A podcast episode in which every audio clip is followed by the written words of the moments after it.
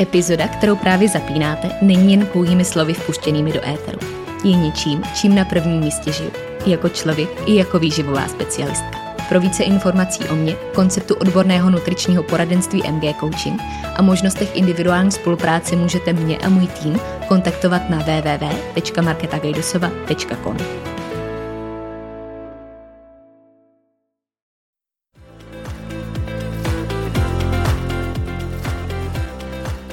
Ahoj, moje jméno je Markéta a následujících pár chvil prožijeme na vlně mých myšlenek, které bych s vámi dneska chtěla sdílet. Doufám, že poslední minuta dnešní epizody dozní s tím, že vám můj hlas ve vašich uších nabídl něco, co jste zrovna potřebovali slyšet, něco, co vás bude inspirovat na té vaší cestě, a nebo naopak něco, co vám pomůže k vlastnímu rozhodnutí. Stejně jako mě k rozhodnutí splnit si další sen a pustit se do nahrávání podcastu. tak jdeme na to.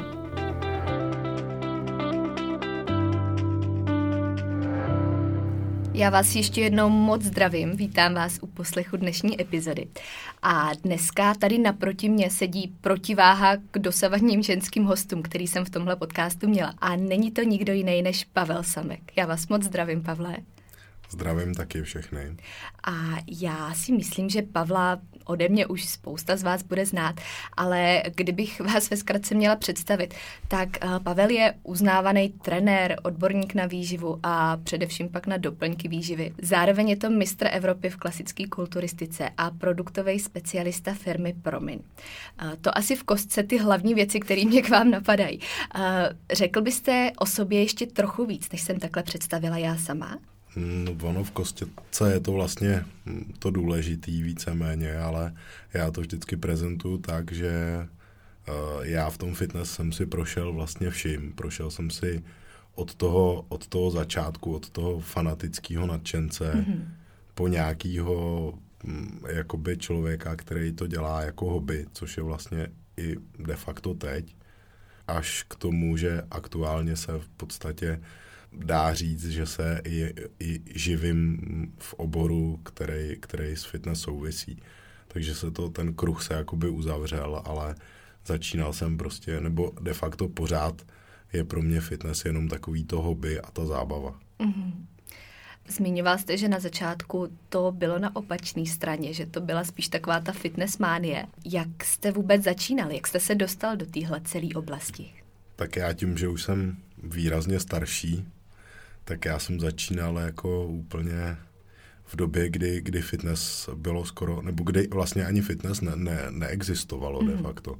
Kdy prostě pár bláznů cvičilo někde v posilovně a, a prostě uh, kluci, kluci, kteří chtěli mít svaly, tak někde cvičili prostě ve sklepě a, a fitka byly takový, že to, co vidíme dneska, to jsme si nedokázali ani představit. To nám přišlo jako neskutečná jaká Amerika, nebo mm-hmm. co to mhm. je vůbec jsme nic takového ne, ne, neznali, neviděli. Takže já vlastně od 6 let jsem dělal nějaký bojový sporty, vlastně od 6 let judo, pak jsem zkoušel různý další bojové sporty, ale inklinoval jsem vždycky spíš k tomu jako, ne, ne k tomu, že bych se chtěl prát, ale líbil se mi ta filozofie zatím. No ale v těch někdy 12, 13, tak uh, jsem si řekl, že bych potřeboval jako větší sílu mm-hmm. jako pro, pro ty sporty. Takže začala posilovna, a viděl jsem tam nějaký ty kluky, který prostě měli svaly a úplně mi to fascinovalo a, a tak nějak se to celý semlelo a vlastně na, na, na gymnáziu a tak jsem,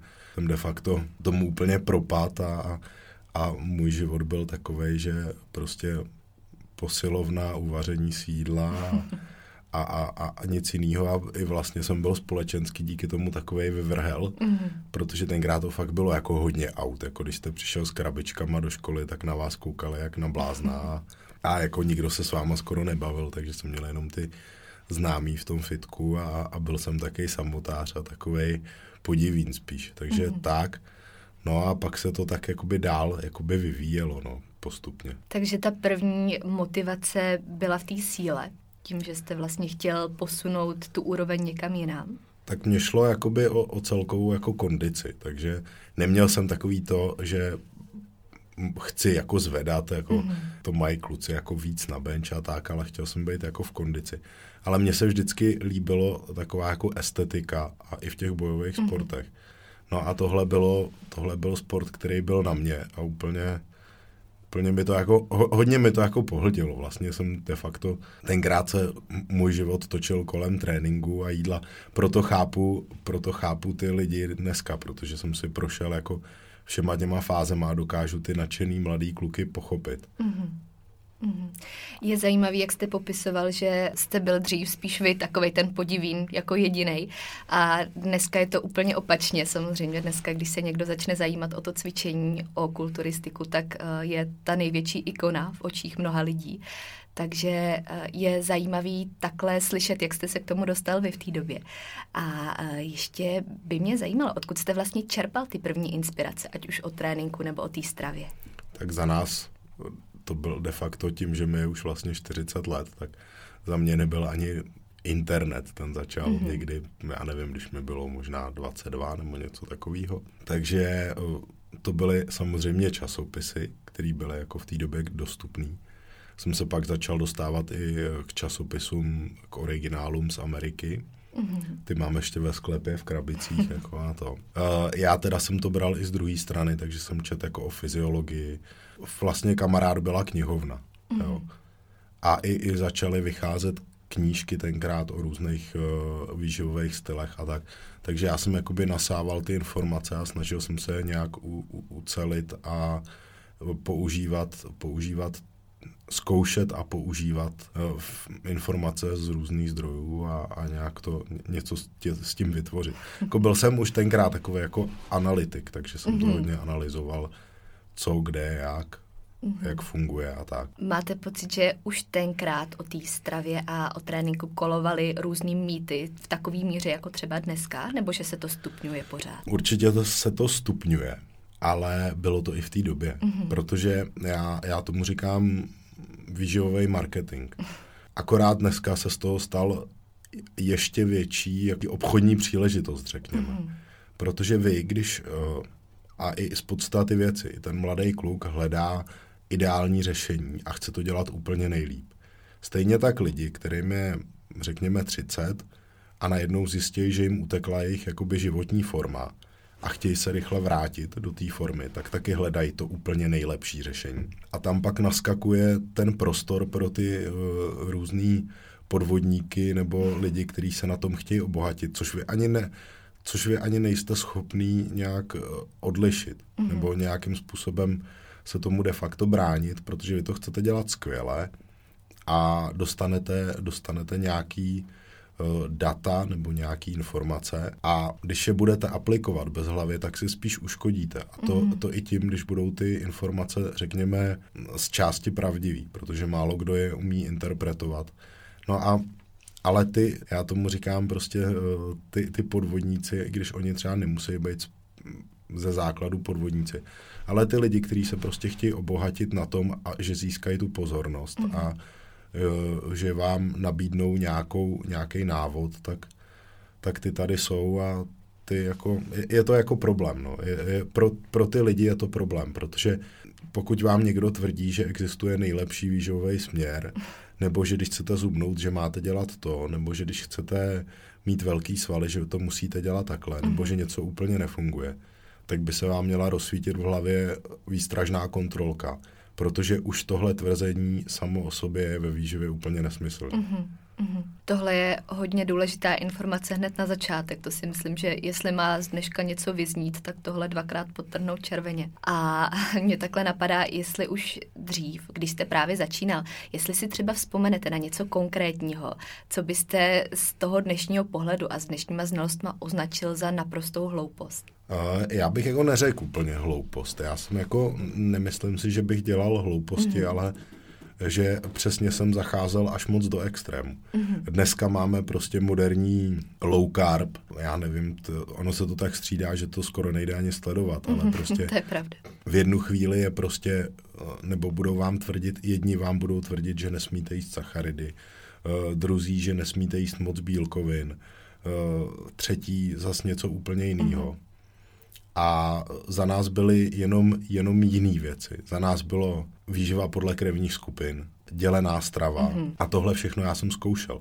Protože i ke mně v té době byly poměrně jako, jakoby relevantní data, který tyhle teorie, tyhle teorie podporoval. Mm-hmm. Takže i já v té době toho nadšení jsem prostě úplně zbytečně, a tím nemyslím, že bych si nějak uškodil, ale úplně zbytečně jsem zacházel do extrémů a kdybych do nich nezacházel, tak by to určitě bylo lepší. Mm-hmm. Ale mhm. přesně to bylo eh, z tohohle důvodu, že jste chtěl hrozně moc to dělat co nejlíp. Jo, jo, jo. A dneska, prostě dneska vám lidi budou říkat, výživa podle krevní skupiny je totální nesmysl a jak to mohl někdo dělat. Ale uvědomte si, že za pět, deset let nebo pět let uh, může jako absolutně stejný nesmysl se zdát nějaká low carb dieta. Mm-hmm. Jo, a já to dost jako zase, ty mladší nebo ty lidi, co to nesledujou, tak to neví, ale když se podíváme na tu low carb, tak ta teorie low carb tady už byla v 80. letech. Mm-hmm. Ano, ona může mít určitý benefity v určitých situacích, ale taková ta aplikace eh, bezhlavá i pro jako zdraví lidi, nebo nedej bože u lidí, kteří chtějí zvyšovat sportovní výkonnost, tak eh, je skoro nesmyslná. A hlavně jde o to, že nejde to aplikovat na všechny sporty a tak. Jako, mm. Tam není, není špatný low carb, ale je, je špatný, jak se tenhle nástroj používá jako obecně. Mm. A jak se vytrhává z kontextu. Tak, přesně mm. tak. Mm. Co pro vás dneska, eh, když to schrnete úplně v nejjednodušší možné formě, znamená ten pojem zdravý životní styl? A jestli si vůbec myslíte, že ho máte? to je další, to je takový hon na pravdu nebo hon na to nejlepší. Mm-hmm. Jako co to je zdravý životní styl? Já si myslím, jako, že můj životní styl uh, je adekvátní tomu, co dělám. Mm-hmm. Jestli je zdravý nebo ne, ne, to si jako netroufám tvrdit. Mm-hmm. Možná je zdravější než uh, někoho jiného, protože já nezacházím do extrému. Mm-hmm. Ale obecně mám problém s tím jako zdravý životní styl. Taky další věc je, že může být zdravý pro mě, ale nebyl by zdravý pro někoho jiného. Mm-hmm. Protože ono jasně, řešíme furt stravu, řešíme možná nejlepší trénink, ale nikdo si neuvědomuje, že nejdůležitější je v tom zdraví je vlastně psychika. A když pro moji psychiku je dobrý, abych trénoval, protože mi to dělá dobře, tak musím trénovat, musím se stravovat tak, abych mohl trénovat. A tím ze všech těch kostiček se může poskládat nějaký model, který zrovna třeba pro mě je mm je možná i zdravý, nevím, možná. Mm-hmm. To, to nikdo asi nedokáže říct až eh, do té doby, než mu bude 80 a, a bude furt skákat přes kaluže, tak pak můžu říct, jo, žil jsem možná zdravě pro mě, mm-hmm. ale jako zdravo, zdravý životní styl uh, není jeden univerzální, že mm-hmm že vy byste měla dělat to, co dělám já, já bych měl dělat to, co děláte vy. To je přece nesmysl. Mm-hmm. Já jsem tuhle otázku právě položila schválně a doufala jsem, že budete mluvit o té individualitě a o tom, že se to skládá z tolika faktorů, který se musí poskládat dohromady, aby to právě dávalo smysl jako celek. Takže jsem ráda, že jste to takhle potvrdil a že o tom i veřejně hodně mluvíte, že to není jenom o tom mít dokonalý tréninkový plán a v uvozovkách dokonalou stravu, ale že to pro každýho bude v tom konečném výsledku úplně jiný. A hlavně jako v tom zdravém životním stylu nebo nějaký zdraví, podle mě je nejdůležitější ta rovnováha.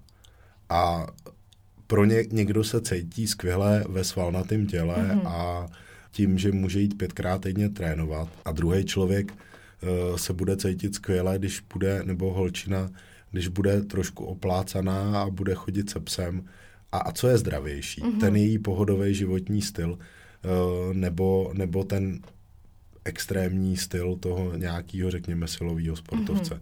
To nejde říct. V čem si myslím, že je problém, když někdo jde proti tomu, co je pro něj ideální. Mm-hmm. Že jako já pravda. se nutím do toho, abych prostě měl svaly a sixpack na břiše a přitom to vlastně vnitřně jakoby nechci. Mm-hmm. Uh, já můžu i říct ze své zkušenosti, že nejvíc jsem se posunul, když jsem přestal tohle řešit. Kdy jsem prostě dneska už cvičím fakt, že mi to baví, ani se jako nějak moc nesleduju. Ale vím, že bez toho nemůžu být a že jsem na to nastavený a dělám to celý život. Ale problém je, když někdo druhý by se chtěl tlačit tam, kam, tam, kde jsem já, proč chce být někdo kopie někoho? Mm-hmm. To je jako podle mě úplně nesmyslný. Mm-hmm. To je velká otázka dnešní doby asi. A teď, když jste zmínil, že vlastně máte pocit, že nejlíp jste vypadal a nejlíp jste se cítil v době, kdy jste to tolik neřešil. Jak se to slučovalo třeba s vaší přípravou na závody, kdy tohle vlastně většina lidí právě řeší úplně v tom nejextrémnějším měřítku? No, jak jsem říkal, já jsem vlastně si prošel vším, takže já jsem do 19 byl jako absolutní fanatik, že prostě trénink, jídlo. A já pak jsem si jako vtipně, někdy v 19 jsem si docela hnul ze zádama, jak mm-hmm. jsem měl ty extrémní tréninky. A řekl jsem si, najednou jsem zjistil, že jako vlastně to možná není úplně to jediné, co jde dělat, protože jsem fakt asi měsíc a půl nemohl cvičit. A pak jsem začal cvičit, ale nějak jsem si řekl, že vlastně asi na to závodění třeba ani nemám, nebo tak. A cvičil jsem si prostě pro zábavu, objevil jsem i, že možná nějaký život jinde, čímž jako nemyslím, že bych začal chodit pařit nebo tak. V podstatě já jsem už i tenkrát uh, jet, dá se říct v úvozovkách stabilně, zdravě. Mm-hmm a trénoval jsem prostě úplně stejně jako, jako předtím, ale nebyla tam najednou ta, ta posedlost. Jo a vlastně tenkrát, že jo, samozřejmě do 19 jsem se snažil jako nabrat co nejvíc svalů, že jo, protože ten kulturista musí yes. mít uh, velký svaly, takže jsem vyhnal se asi na 105 kilo a, a vlastně tím, že jsem pak jenom vypustil, jenom že jsem prostě přestal tak šíleně jíst a co mi ani nechutnalo tím hromady jídla mm-hmm. tak. Tak moje váha spadla na nějakých 90 třeba 2 kilo. Sama, jako bez diety, bez ničeho. Prostě to spadlo, protože to bylo neudržitelné. No a tak jsem si cvičil, cvičil a, a najednou všichni začali říkat, že jako vypadám strašně dobře a že bych měl jít závodit. A, já jsem jako vůbec nechtěl, ne. Ale jel jsem prostě ty kamarádi a tak furt jako tlačili a tlačili, tak jsem řekl, že bych šel na naturální soutěž na Slovensko. No a moje příprava byla, vlastně jeden rok jsem se připravoval, jenže pak byly u nás v Děčíně povodně a my jsme s tím měli nějaký problémy, tak jsem nešel. A rok na to jsem se jakoby připravoval, tak jako velmi jako zjednodušeně. Tak nějak jsem tam došel a říkal jsem si, že když se tam dostanu do finále, takže třeba mám nějaký dispozice mm-hmm. na to a budu jako třeba bych mohl i závodit, No a pokud se nedostanu do finále, že budu prostě jako hopík dál. No a vtip byl v tom, že jsem jako skončil úplně zázrakem nějakým druhý za absolutním vítězem z loňského roku vlastně a i vyhrál ten rok. No tak mi to trošku jako začalo bavit, ale zase, prostě já se probudím v pondělí po závodech a už jako mi to je celkem jako, už spadnu zase do reality a nic jako by moc nevím. Mm-hmm. Ale tak to běželo, cvičil jsem si a občas jsem si skočil na nějakou jako soutěž takhle. Ale už jsem, už tam ta posedlost nebyla, už jsem víceméně tu soutěž používal jenom k tomu, že jsem věděl, že to jako posune tu výkonnost trošku mm-hmm. a furt mi bavilo se zlepšovat. To mě bavilo. Pak jsem si, pak jsem si splnil ve, to nevím, ve 32, že jsem šel do IFBB, a jsem říkal, že jsem měl jako takový sen, že vyhrát, ne, ne, mít medaily z nějaký soutěže IFBB. A vyhrál jsem mistrovství Čech, což bylo pro mě úplně neskutečný úspěch tenkrát. A tím jako zase v pondělí jsem to neřešil a uvažoval jsem, že třeba někdy zase potom půjdu jako závodit. Jenže mezi tím se mi vlastně narodila dcera a začal jsem pracovat v prominu.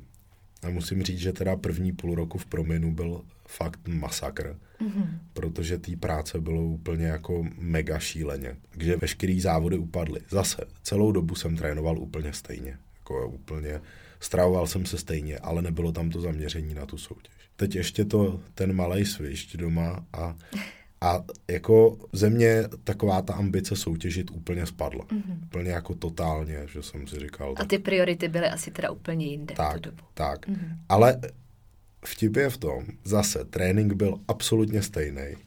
Já nikdy jsem nebyl takový ten posedlej, že bych jako, já si myslím, že jako když zatěžujete svým tréninkem okolí, tak byste to neměl dělat. A moje manželka jako ví, že jako ona bere, že prostě jdu cvičit, je to úplně normální, ale my, my to doma neřešíme, jako mm. cvičení nebo něco takového. Takže já jsem si cvičil, pracoval jsem, měl jsem prostě krásnou dceru, užíval jsem si to prostě jako skvělý období. I pro minu se dařilo, nebo i se jako pořád daří, což jsem rád. A prostě skvělý období, jezdil jsem na dovolený, cvičil jsem si. Asi jako nejlepší období mýho života. Mm. No, jenže prostě když jsem přišel kamkoliv, tak se mi všichni ptali na závody. A já jsem říkal, že jako fakt ne, fakt eh, jako proč. A všichni, a ty jsi v přípravě, teď vypadáš, jak když jdeš na soutěž. A já říkám, ne, vůbec. Jako. Ale paradoxně pak jsem si začal všímat, že ta postava, ač se na to vůbec nezaměřuju, tak se zlepšuje. Mm-hmm. Což pro mě bylo úplně jako...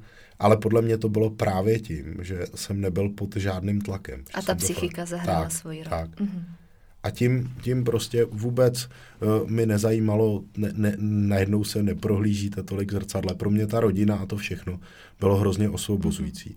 Že se z toho jako prostě stejně jsme jako egoisti a jako ta kulturistika z vás dělá takovýho ego blba.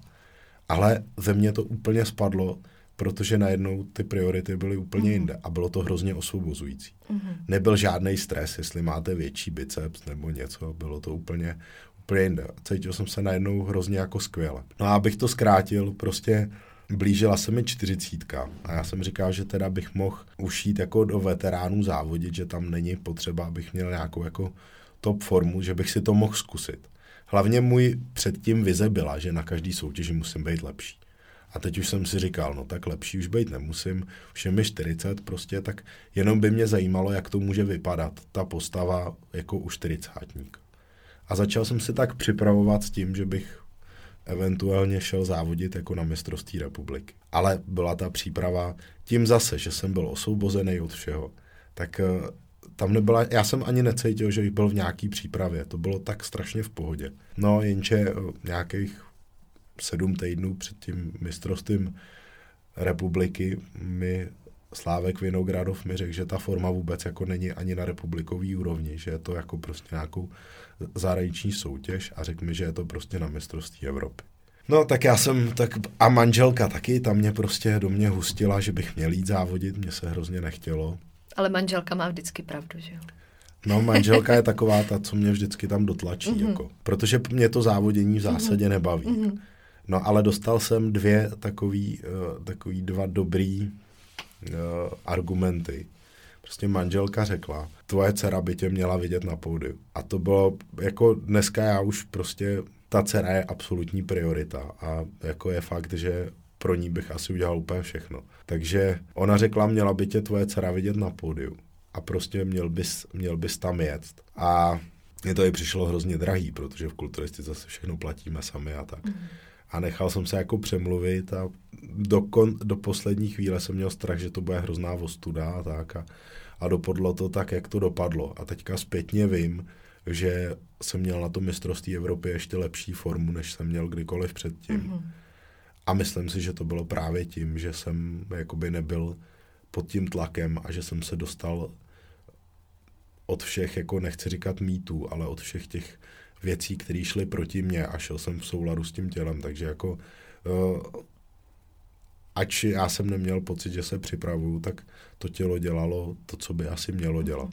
Proto, proto jsem mluvil o tom, že je jako velmi těžký říct někomu nějaký univerzální řešení. Nebo i pokud vám ho někdo říká, takže vás jako nejspíš jako hmm. vodí vás za nos. Mm-hmm, mm-hmm. A na tom je hezky slyšet, že jste šel tou nejpřirozenější cestou.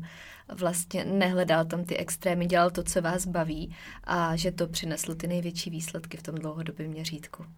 Jako opravdu vlastně to období, kdy já jsem jako v úvozovkách ve své hlavě skončil se závoděním, tak mi přivedlo nej, nejlepší, největší jakoby paradoxně výkonnostní mm-hmm. progres. To můžu říct už teď a já to právě vysvětluju vždycky těm lidem, se kterými pracuji. Říkám, že to je jako, jako holčina, která chce otěhotnět.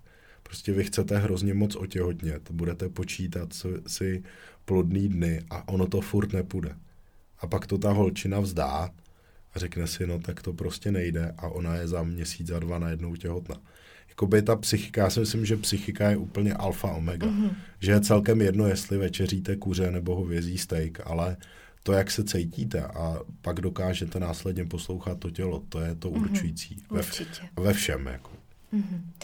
A dokázal byste takhle schrnout, co vám třeba to cvičení a kulturistika celkově vzala, jestli je něco takového? Já jsem prostě asi, nevím, jestli kulturista, já jsem taková pumpička celý život. A nevím, jako, co by mi vzala. Vůbec, jako, to je tak, já i říkám, že to je hrozně jako línej sport, vy si jdete na hodinku zacvičit, pak se najíte, jako to je, to je fakt relax, na tom nic těžkého není.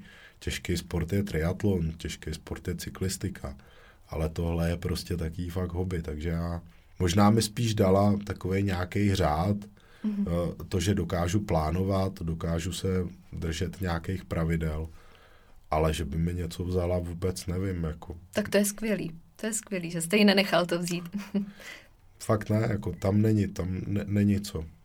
Teď, eh, když jste mluvil o tom plánování, tak jste mi nahrál do další otázky. A já vím, že jste velký zastánce konzistence v tomhle všem, že eh, máte rád nějaký já tomu nechci říkat režim, protože pro vás je to přirozený a tak nějak to aplikujete úplně běžně.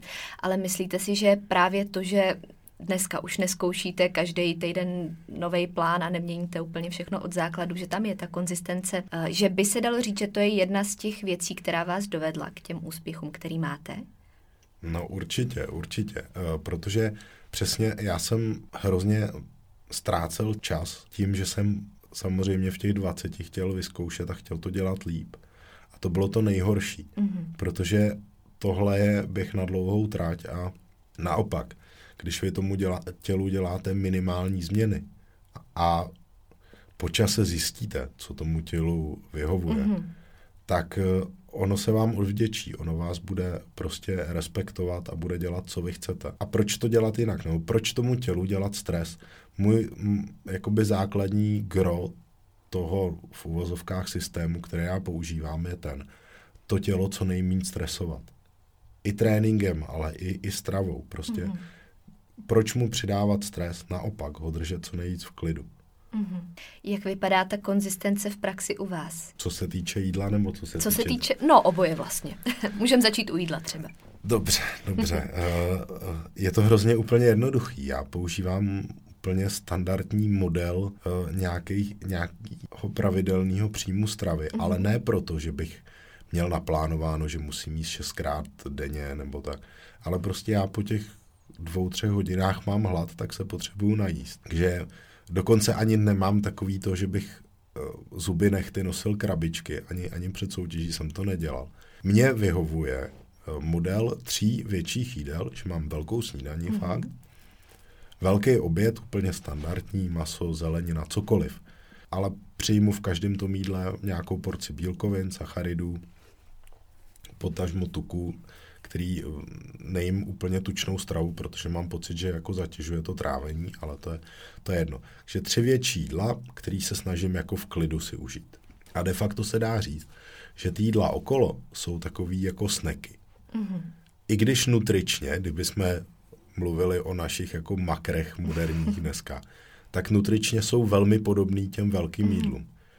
Ale je to uh, nějaký typ jiný potraviny. Třeba používám prostě palačinky. Je to prostě jako lehčí snack, není to maso, zelenina, mm-hmm. prostě takový to velký, nebo to pod čím, jak vnímáme velký jídlo. Mm-hmm. I ta snídaně je tady tedy lehčí, ale nutričně je možná i nejbohatější z těch všech mm-hmm. jídel. Můj systém spočívá v tom, že pravidelně přijímám živiny, že to tělo není vystresovaný z toho hladu, mm-hmm. že mu vlastně nikdy nepři, nenaskočí.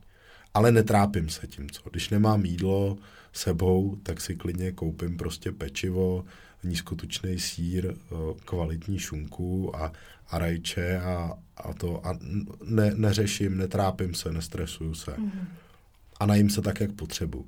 Ale to tělo mi už samo řekne, takže je to vlastně konzistentní příjem živin. To samý u tréninku. Trénink, eh, když bych šel na trénink podle plánu a řekl, jo, dneska musím prostě zvednout tohle a tohle, tak mi to bude stresovat a co když mě zrovna ten den ne, nebude jakoby to zabírat nebo fungovat, tak to nebudu dělat. Takže ano, já mám nějaký, nějakou představu, nějaký plán, jak budu cvičit, ale nějakým způsobem ho modifikuju. Mm-hmm.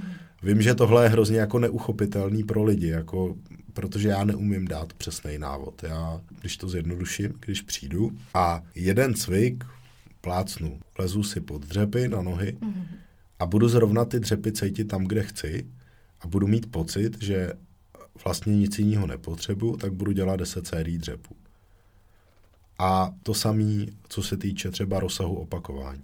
Já už jako dneska se fakt na ten trénink naladím a pro mě je takový uh, nejdůležitější to, nevím jak, taký to mind connection. Mm-hmm. Jo, to, abych, abych se dostal do toho, do toho svalu a měl ten pocit, jaký chci. A pak v tu chvíli, když to tam je a je to u jednoho cviku, tak třeba ani nepůjdu na jiný cvik v tom tréninku. Mm-hmm. Ale za další trénink může být všechno úplně jinak. Mm-hmm. Takže základem je vždycky propojení s tím tělem, abyste poslouchal ty potřeby. Takhle, já bych nerad chtěl tvrdit, že je něco základ. Tohle používám já, protože moje psychika mm-hmm. je mhm. nastavená. Mm-hmm. Uh, Samozřejmě myslím pro vás konkrétně. Ale, mm-hmm. ale, ale určitě mám zase, jsem měl klienty, kteří jsou takový ty daný exaktně. jo, jo. A pro takový lidi je třeba plán, je třeba uh, s nějakým využitím nějaký periodizace tréninku, tak je ta nejlepší varianta. Mm. Protože oni, je naopak uklidňuje ten plán. Mě mm. ten plán stresuje a je, je, je uklidňuje. Oni vědí, že pojedou cyklus osmi týdení, mm-hmm. který je zaměřený na uh, zvýšení síly, tak pojedou v tomhle rozsahu. A pro ně je to skvělý. Kdybych to chtěl aplikovat na sebe, tak já bych v půlce cyklu by mě píchlo v koleni a nebo bych ten plán dodržet, což by moji psychiku tak rozbouralo, že by byla celá periodizace úplně mm-hmm. jako ztracená. Ale když ten člověk je takhle nastavený, tak není nic lepšího, než mu využít toho jeho nastavení k tomu, aby on dosáhl progres. Mm-hmm. Proto já lidem vysvětluji, neptejte se, co dělám já, ale budeme hledat řešení, který je nejlepší pro vás. Takže tohle, tohle je největší problém, bych řekl obecně, co se týče výživy tréninku. Že lidi chtějí návod, jeden. Mm-hmm. Ale to, co je ideální pro mě, protože já bych třeba mentálně nebyl schopný se tomu věnovat tak, jako ten člověk, který je exaktně daný, chce to spočítaný, tak není to, že moje cesta by byla správná. Naopak, pro toho člověka, který je takhle nastavený, kdybych já ho chtěl tlačit do toho svýho světa, tak bych mu, mu uškodil. Ono vtipný, já jsem měl kamaráda v těch 18, my jsme spolu cvičili a on mi vždycky říkal, že jsem zen bodybuilder. že, že, že to prostě beru hrozně mentálně mm-hmm. a to. Ale to je přesně, tak to mám nastavený já. Já když mám sparring partnera, který na mě řve při tréninku, udělej ještě tři opakování a to, tak já s ním nemůžu cvičit, protože mě on ruší tu moji koncentraci. Mm-hmm, jo. Jo. Ale tím nechci říkat, že když dru- pro druhého člověka takovýhle sparring může být to nejlepší, co ho může potkat, mm-hmm. protože ho vytlačí dál. Mm-hmm. Takže jako tohle bych, tohle je myslím důležitý, uvědomit si, že nic není, není daný, to jste jenom vy. Já jsem ráda, že to říkáte, protože ono je to občas hrozně tenká hranice mezi tím nemluvit abstraktně a reálně podat nějakou cenou radu, ale zároveň nemluvit jenom o tom, co je vhodný pro jednoho konkrétního člověka. Takže to, že si každý musí najít tu svoji cestu a to svoje v uvozovkách ideální, je tady hodně zásadní myšlenka. A ono nemusí to najít každý. Ono hmm. právě, a to mě zlobí hrozně, uh, protože jsou skvělí, jsou skvělí trenéři, skvělí hmm. poradci, který s tím člověkem pracují.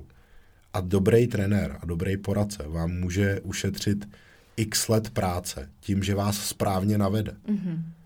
Ale problém úplně jsem nebo osypky mám z těch lidí, kteří vám pošlou prostě po internetu nějakou Excelovou tabulku s jídelníčkem nebo s tréninkovým plánem. To vám jenom může uškodit. Hmm. A je to jenom z těchto důvodů.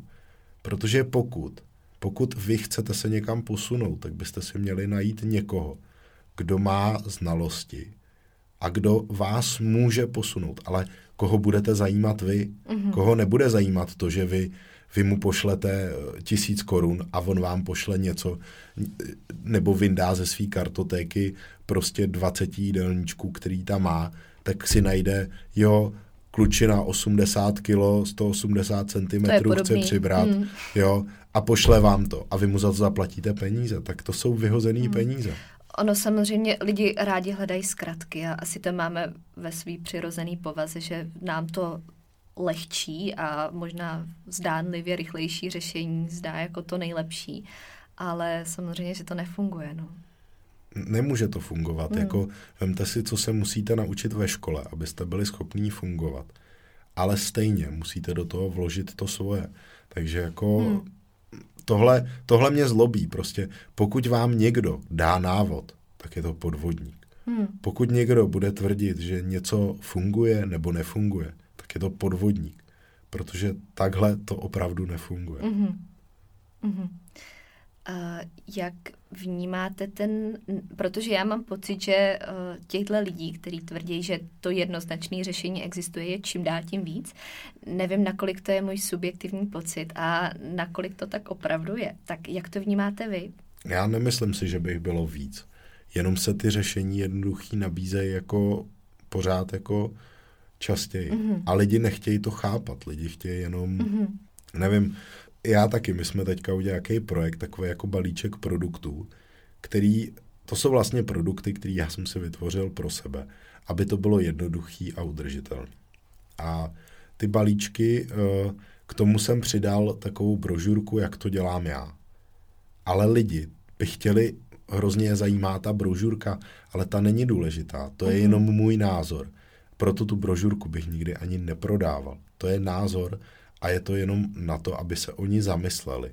Já třeba, když jsem začínal, tak jsem hodně pozoroval, co ty lidi, co reální lidi dělají. Ono výrazně se to liší většinou od toho, co oni tvrdí. Mm-hmm. Buď oni vlastně to nevědí, oni to dělají tak instinktivně a tvrdí vám to, co si myslí, že by měli tvrdit.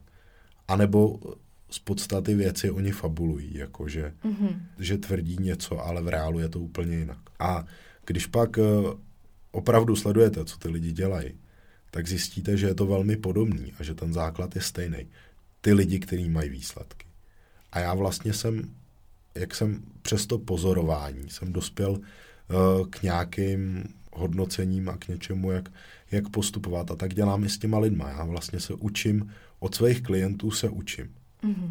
Protože je poslouchám a proto já jim i říkám, nikdy nemůžu vám říct, co máte dělat. Tam se musíme dostat.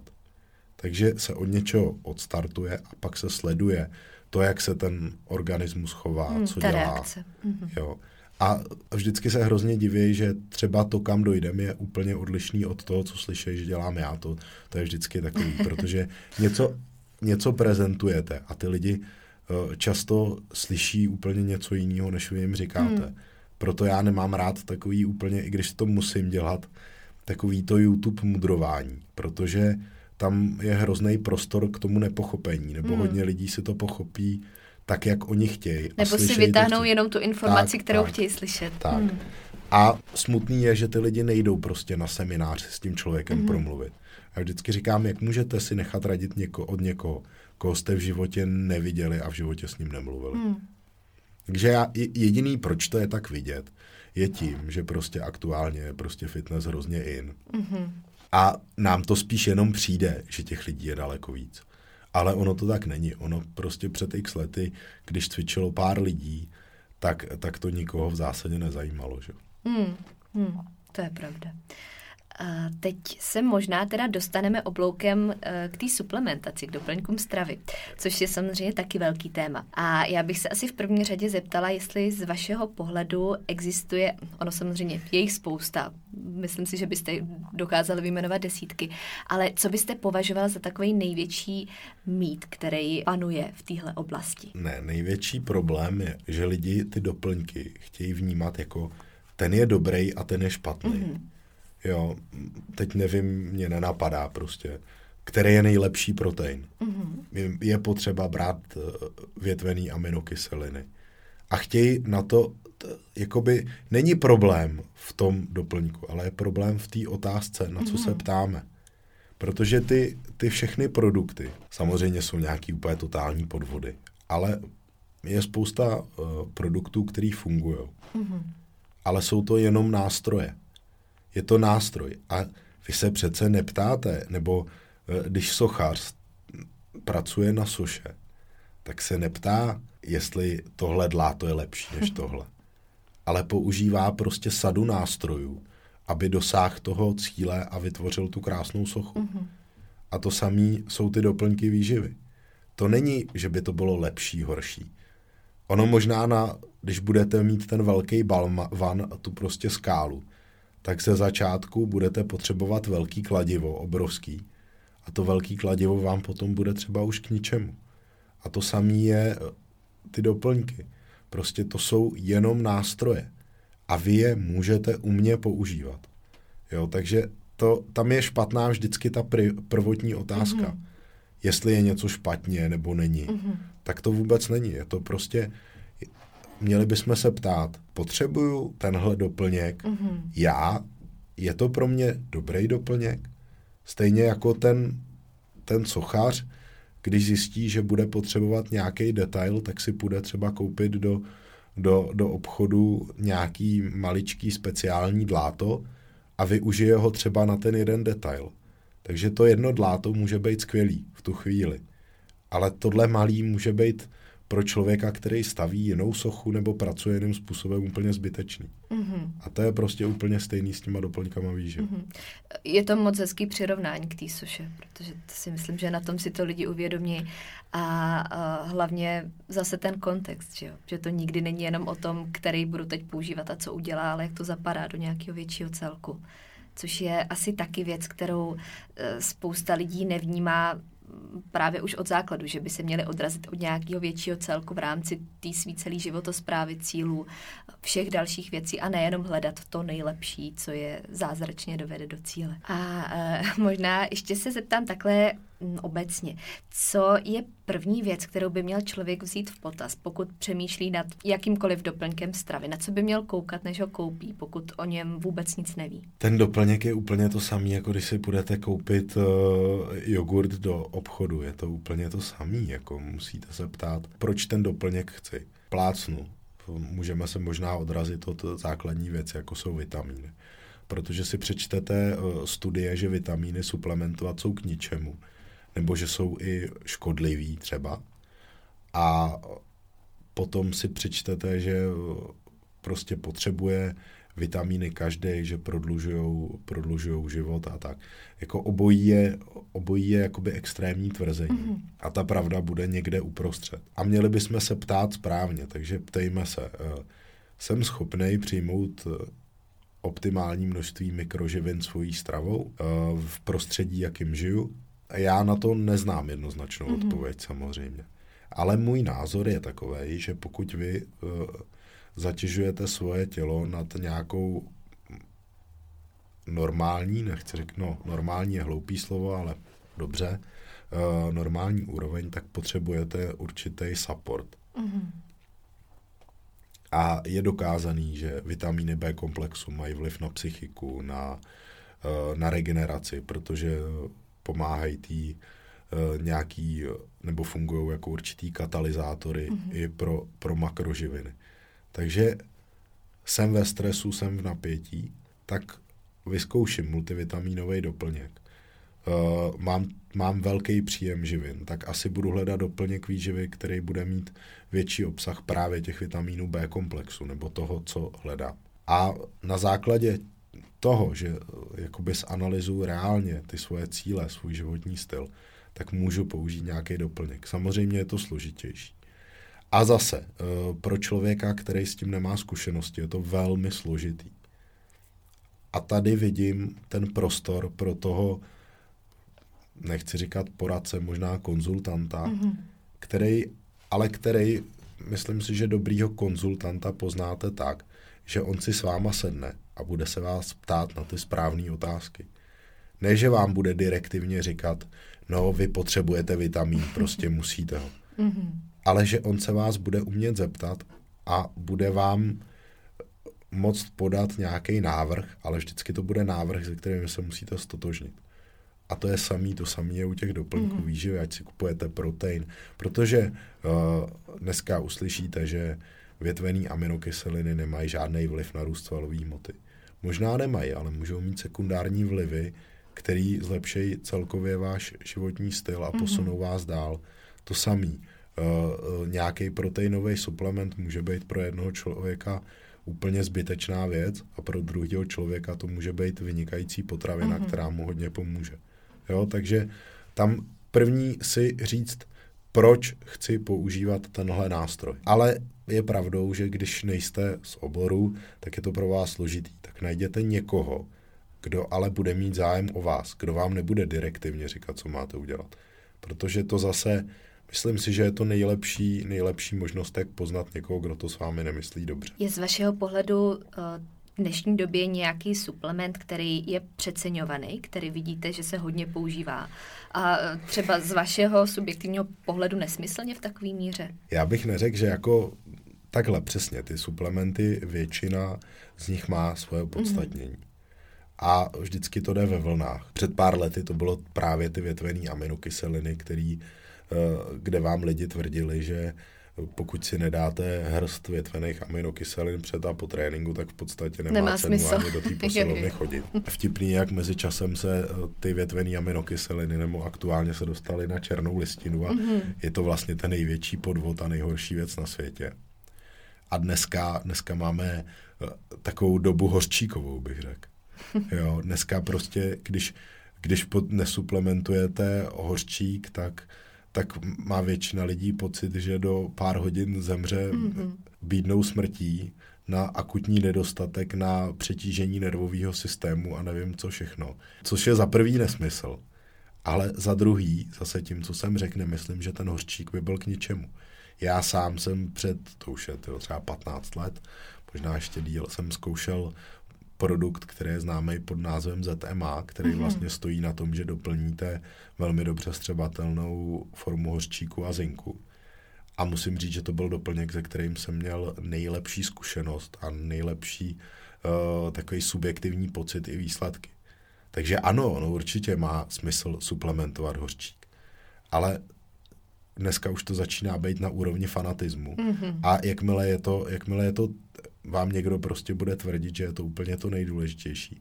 Je to nesmysl. Nebo vitamin D, že jo. Uh, vitamin D prostě aktuálně hrozně, hrozně in, že imunita a nevím co všechno.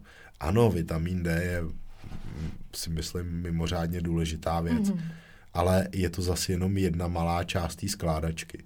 Jo, my, my jsme koncipovali třeba náš multivitamin tak, aby pokryl ty potřeby těch lidí, kteří jsou fakt uh, v zásadní zátěži. A je tam poměrně vysoká dávka vitamínu D. Ale pořád píšou lidi, že jako, že jako by potřebovali produkt samostatně s vitamínem D. A když se jim zeptám, jako proč, a oni, no protože všude na internetu píšou, že máme jako suplementovat vitamin D. Hmm. A já jim odepíšu, nebo se s ním bavím, říkám jim, ale teď eh, v tom Vita Solution je prostě mega dávka. A, on, a, a oni to jako stačí? A já říkám, no tak se podívejte, kolik tam je. Hmm. Jo? Že oni ani nepřečtou si to složení hmm. a nevědí, jak, proč to používají. Ale jako další jenom... věc je, že spousta lidí to složení číst neumí a reálně nevědějí, co potřebují. To je pak ještě ta druhá A to je rovina. smutný, ale to je smutný, hmm. protože my, my jsme ve dvou extrémech. Hmm. Uh, lidi na jednu stranu vám budou analyzovat v proteinu de facto, když je hydrolyzovaný velikost peptidů. Hmm. I když netuší de facto, co to je ani. A na druhou stranu lidi nemají základní povědomí o fyziologii v tom základu. V tom jakože bílkoviny, uh, nějaký základy trávení, mm-hmm. jo. I jsem se setkal s tím, že porovnávali aminospektra u jednosložkových proteinů. Přitom aminospektrum je samozřejmě stejný, protože to aminospektrum je typický pro tu surovinu. Mm-hmm. Že? Mhm. Takže eh, jsme v takovejhle úplně jakoby až extrému, e- extrémních mm. rozporech, ale jo. Mm. A to je, je smutný, že jako nám ve škole cpou do hlavy data, data historická, která určitě mají v kontextu nějaký smysl ale ty de facto většina z nás do druhého dne už nevíme. zapomene. Hmm. Ale, ale aby nás naučili základy fyziologie a základy toho, jak se k tomu tělu chovat, to hmm. de facto nikdo nezná. Tak hmm. to je, to je takový rozpor doby. No. Teď tady mám otázku, kterou nerad uslyšíte, protože uh, to je taková ta klasická Instagramová, ale uh, když se zeptáte většinou uh, nebo dáte prostor lidem na otázky, tak jedna z nejčastějších je, co je nejlepší protein na hubnutí. tak možná, jestli to jednou provždy objasníte. Jak je otázka, co je nejlepší, tak, tak na ní nejde odpovědět. Mm-hmm. To je jako ne- nesmysl, že jo. To je de facto to, o čem jsem mluvil. Mm-hmm. Nejlepší nemůže být nic. Nejlepší je, eh, je to jenom ten nástroj. Takže jako, kdybyste se zeptala, hm, který protein eh, třeba může být dobře stravitelný v nějaký situaci, tak tam už můžeme hledat mm-hmm. odpověď. Ale na takovouhle otázku v podstatě neexistuje mhm. odpověď. Mm-hmm. To, je, mm-hmm. to, to je nesmysl. Tam je těch proměných je tolik a nejde odpovědět. Tak já jsem ráda, že to tady mám i takhle uh, zvukově potvrzený, protože samozřejmě spousta lidí tu odpověď ráda dá uh, naprosto nepodloženě a budou tvrdit, že některý je nejlepší vzhledem k určitým cílům. Hmm, a bez, jo, jo, já jsem na to točil i video jako mm-hmm. o, o tomhle, prostě to, to, tohle nelze, nic není, nic není nejlepší, je to, je to prostě určitě, určitě názor. Taky nepřijdete mm-hmm. do do obchodu a neptáte se, nevím, teď mi asi nenapadá, co je nejlepší, ne, nejlepší na, na, na to, a, abych se najet, nebo já nevím. Mhm, mhm. Když se nebavíme o proteinech, tak pak ještě druhá velká kapitola jsou spalovače tuku, eh, ve kterých spousta lidí hledá zázračnou spásu. Eh, jak byste popsal schopnost spalovače pro běžného člověka eh, procentuálně na nějakým úspěchu. To já se zase potkávám spíš s tím, že spalovače jsou úplně největší podvod, že já tam z té druhé mm-hmm. strany. Takhle, jsou určitě látky, které můžou mít vliv na stav toho organismu v průběhu té redukce. Ty mm-hmm. určitě jsou. Netroufám si tvrdit, jestli existují látky, spíš bych řekl, že ne, eh, který přímo spalují tuky. Mm-hmm. Ale použitím určitých suplementů můžete uh, jakoby dát určitý support tomu, tomu spalování tuku. Takže mm-hmm. to, to rozhodně ano. Tak, ale uh, ten celkový význam, uh, takhle zase se zeptám. Ano, máme spalovače tuku, který se jmenují uh, Fat Burner a Fat Inferno a já nevím jak ještě. Ale určitě je plno doplňků, který budou mít vliv na spalování tuku, i když k tomu nejsou mm-hmm. přímo určený um, určitě právě ty vitaminové doplňky budou mít v tom v tom uh, v té průběhu redukce zásadní efekt. Mm-hmm. Velmi dobrý efekt můžou mít právě ty proteinové suplementy, zase tím, že se upraví ten poměr živin, nebo bude, jde jednoduše pracovat s tím mm-hmm. poměrem živin. Ale to už kolikrát nezní tak lákavě, jako ten spalovač. Přesně samozřejmě. tak, no. Přesně tak. Uh, další, zase mastní kyseliny, mm-hmm. MCT tuky, jsou věci, které při, při kvalifikovaném použití mm-hmm. můžou velmi pomoct. Určitě. A i my, jako děláme spalovač tuku, který jsem se zase snažil udělat tak, aby tam byly látky, které mají vliv. Ale je pro mě jako problém o něm tvrdit, že je spalovač tuku, protože on sám o sobě samozřejmě nic jako mhm. nespálí. Mm-hmm. Je to, je to o nastavení jídla a tréninku, ale vaším cílem by nemělo být uh, spalovat tuky, ale mělo by, abyste se cítili dobře a měli, měli formu, která, která vám bude komfortní. Mm-hmm. A, jo, a když teď mě napadlo s tím zdravím, tak reálně uh, ono mít nízkou hladinu tuku pro zdraví pro většinu lidí není přirozený mm-hmm. a mhm. určitě to není zdravý. A dobrý příklad na to jsou, nebo jako jsou problémy s menstruací u mm-hmm. dívek a žen. Tak eh, když má dívka nějakou svoji komfortní, komfortní váhu, tak hormonálně funguje v mhm. pořádku. A když ona se bude chtít dostat do nějaký zóny, která, v podstatě. která je ale pro ní mm-hmm. nepřirozená, tak nejspíš dojde k nějakému narušení té mm-hmm. rovnováhy. A tam je vtip v tom, že pro tu jednu dívku může být komfortní zóna i tam, která je pro tu druhou už mm-hmm. de facto ultra extrém. Jo. Já třeba dlouhodobě mám poměrně nízký podíl tuku, ale je to jenom tím, že to tělo je adaptované dlouhodobě mm-hmm. na tenhle stav. A to samé třeba běžkyně na lyžích, tak když jsou třeba i na hodnotách tuku třeba kolem 8%, mm-hmm. což je pro většinu dívek de facto už jako mm. likvidační, tak oni na tom normálně menstruují a jsou úplně v pořádku. Ale je to tím, že ten organismus je dlouhodobě adaptovaný na, na tenhle stav. Mm-hmm. Ale přesně proti tomu zdraví může jít to, že vy jdete někam, kam nejste. Možná, kdybyste se dlouhodobě k tomu dostali, tak to může být v pořádku, ale jakoby přehazovat to s nějakýho Nebo jít tam nějakým extrémem zase. Tak, tak hmm. vždycky může výst k tomu hmm. rozhození. A to je i k tomu, jestli, uh, jak jsem říkal, že můj zdravotní styl uh, může být, nebo můj životní styl může být z, pro mě bezproblémový. Mm-hmm. Ale pro druhého člověka by to mohlo být velmi náročný a třeba i nebezpečný. Mm-hmm. Takže spalovat tuky, já to, já vždycky jako jsem z toho mám takovou trošku osypku, protože teďka mám zrovna kluka, který od závodil, schodil hrozný kilas vlastně z de facto mm-hmm. obrovský obezity. Ale bohužel po těch závodech to zase přibral. Mm-hmm. A teďka přišel s tím, že by znova jako na závody. A já ho hrozně přemlouvám k tomu, ať nemluv, nemyslí teď na závody, ale myslí na to, jak se dostat do svojí optimální mm-hmm. formy. Aby tam neměl žádný výkyvy, mm. byl v klidu.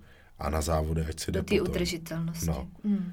A, a je to to, my jsme hrozně jakoby, my jsme hrozně společnost orientovaná na výkon. Mm. A to je špatně. Mm. A teď taková otázka trochu z osobního soudku, ale já vím, že vy o sobě řeknete, že jste hobby sportovec, že se nepovažujete za profesionála, ale uh, většina lidí vás tak bude vnímat a myslím si, že nepřeháním, když to takhle řeknu. Spousta lidí má v hlavě takovou tu představu, že vy, abyste měl takovouhle životní formu, v podstatě děláte jenom to, že trénujete, pak se najíte, pak spíte a to je váš život. Tak možná, kdybyste přiblížil, jak vypadá takový váš běžný den pracovní nebo nepracovní, vyberte si, jaký chcete. tak já nevím, tak ten pracovní, no tak uh, ráno vstanu a stávám, stávám radši dřív, mám teda výhodu, že nemusím úplně jako být na sedmou v práci mm-hmm. už dneska, i když takové situace taky byly. Takže já se nasnídám, nebo udělám si snídaní, udělám si palačinky, to je můj rituál, protože musím mít ráno palačinky z bílků, vloček a, a třeba banánů. Mm-hmm. Udělám si palačinky, nasnídám se a uh, někdy vezu dceru do školky a když to jde, tak rovnou, rovnou odjedu na trénink. Takže já mám tu výhodu, že si můžu teda zatrénovat už ráno, mm-hmm. jakoby před prací, v úvozovkách před prací. A můžu začít pracovat až po tom tréninku. Takže mám třeba v půl jedenáctý, v deset mám po tréninku a pak, pak prostě mi začíná pracovní den jako každému jinému. Mm-hmm. Takže uh, schůzky, maily, uh, takový docela, docela někdy i blázinec, někdy mm-hmm. je to zase klidnější.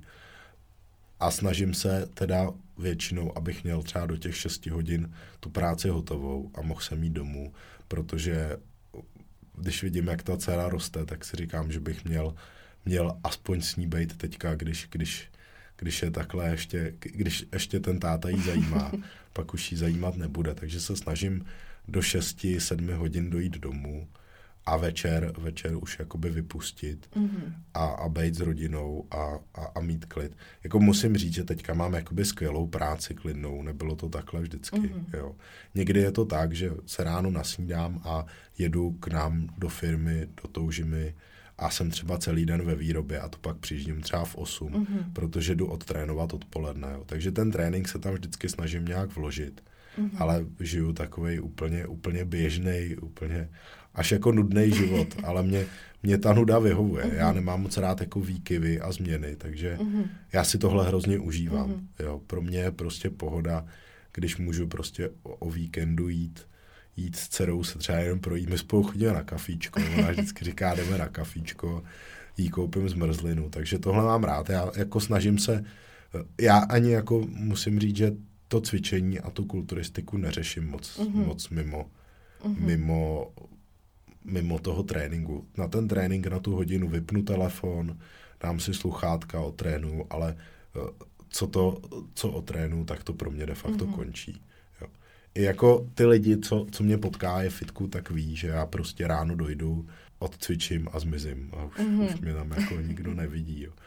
Ale ještě teď mě napadlo k tomu jídlu, jak já to dělám, aby to bylo jednoduchý. Tak já si večeři vařím. A vlastně, když vařím večeři, tak si uvařím rovnou, nebo půlku z toho jídla uva- dám na další den na oběd. Mm-hmm. A takže takhle vlastně to střídám mm-hmm. a je to taková úplně jednoduchá Já to taky často dělám úplně stejně jo, teda. Takže, mm. a, a ty zbytek, to jsou prostě ty mm. snaky. Když jste teď zmiňoval dceru, tak uh, vedete i jí ke sportu? ne, já jsem taky hrozně jako ne, nedirektivní rodič. Mm-hmm. Takže já to jako vůbec nemám. Já, já mám prostě, já i to mám nastavený, manželka vždycky říká, že díky bohu, že nemáme kluka. Jo. Protože asi na kluka bych byl hrozný pes, protože já to mám tak nějak nastavený, že ten kluk má být jako, že ten jako nemůže prostě, nemůže v uvozovkách ustoupit, nebo mm-hmm. nemůže jako, nemůže plakat a musí je hrozně disciplinovaný. A, zas, a mám to nastavený, že ta holka má jíst tu zmrzlinu, má být šťastná a má si jako užívat, jo. Mně se jako nejvíc prostě líbí holky, co jsou jako trochu oplácaný a jsou v klidu a jsou prostě šťastní mm-hmm. a jsou ze sebou srovnaný. A takže já to mám tak, tak i s tou dcerou. Já jsem prostě hrozně rád, když se směje mm-hmm. a když jako nic neřeší. A prostě pro, pro mě je tohle úplně nejvíc. Takže já jí moc jako k ničemu jako netlačím. Ona furt eh, skáče hvězdy, chodí jako na balet a to jí hrozně baví. Ale ona není taková ta zatlá, ona není taková ta, uh, taková ta namotivovaná, jako někam mm-hmm. se mhm. nadspat. A já to mám hrozně rád. Já jako docela i závidím těm lidem právě tím, že já jsem vnitřně furt takový perfekcionalista. Taky moje manželka je takový jako hrozný jako salámista. Ta jako přijdu pozdě, nic se neděje a, mm-hmm. a, a neřeší nějaký jako jídlo, ne, že by jedla jako nezdravě zásadně, ale prostě dá si, co chce a, a já proto jsem si ji bral, protože mě hrozně dělalo dobře to, mm-hmm. jak mhm. ona je v klidu. Jo. Mm-hmm. A to, takže my jsme takový dva úplně totální protipóly a přitom, přitom spolu jako fakt fungujeme. Takže dcera, ať si dělá, co chce. Mm-hmm. Co kdyby vám eh, jednoho dne řekla, že chce závodit? Jak byste na to reagoval? No, děsím se toho.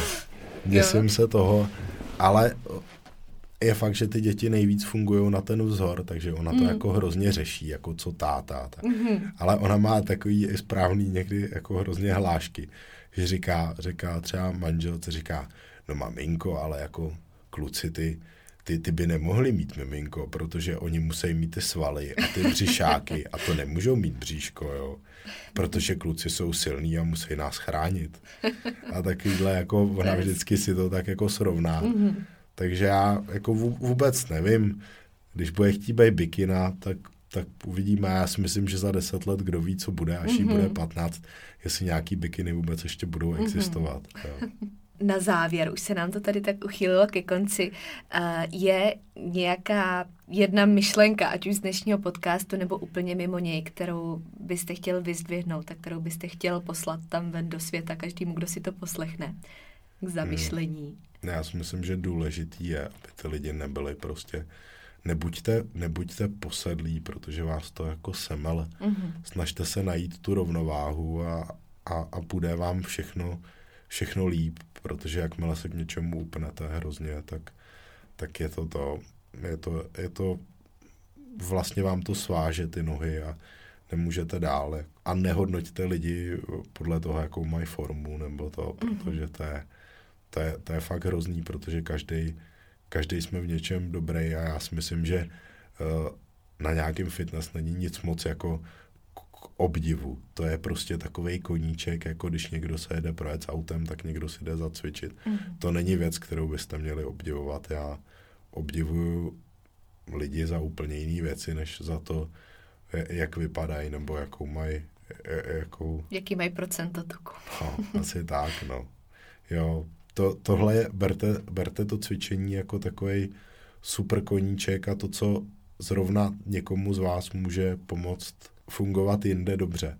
A vlastně je úplně jedno, jestli budete chodit do parku dělat tajči, mm-hmm. nebo budete do, do fitka zvedat těžké váhy.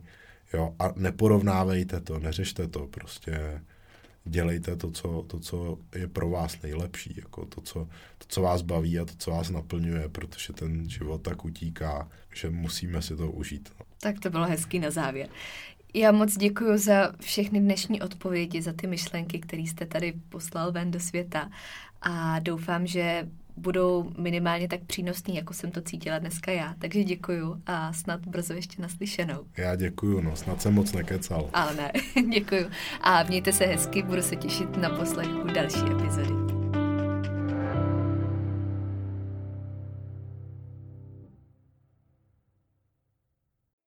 Epizoda, kterou jste právě doposlouchali, v sobě skrývala klíčové myšlenky, které prokládám nejen do svého života, ale také do své práce. Ta představuje ucelený přístup, po kterém bych na začátku své cesty v roli klienta sama pátrala a který mi tenkrát ve světě výživy chyběl. Pro více informací znovu odkážu na svůj web www.marketagajdosova.com nebo na ostatní sociální sítě, které najdete v popisku podcastu.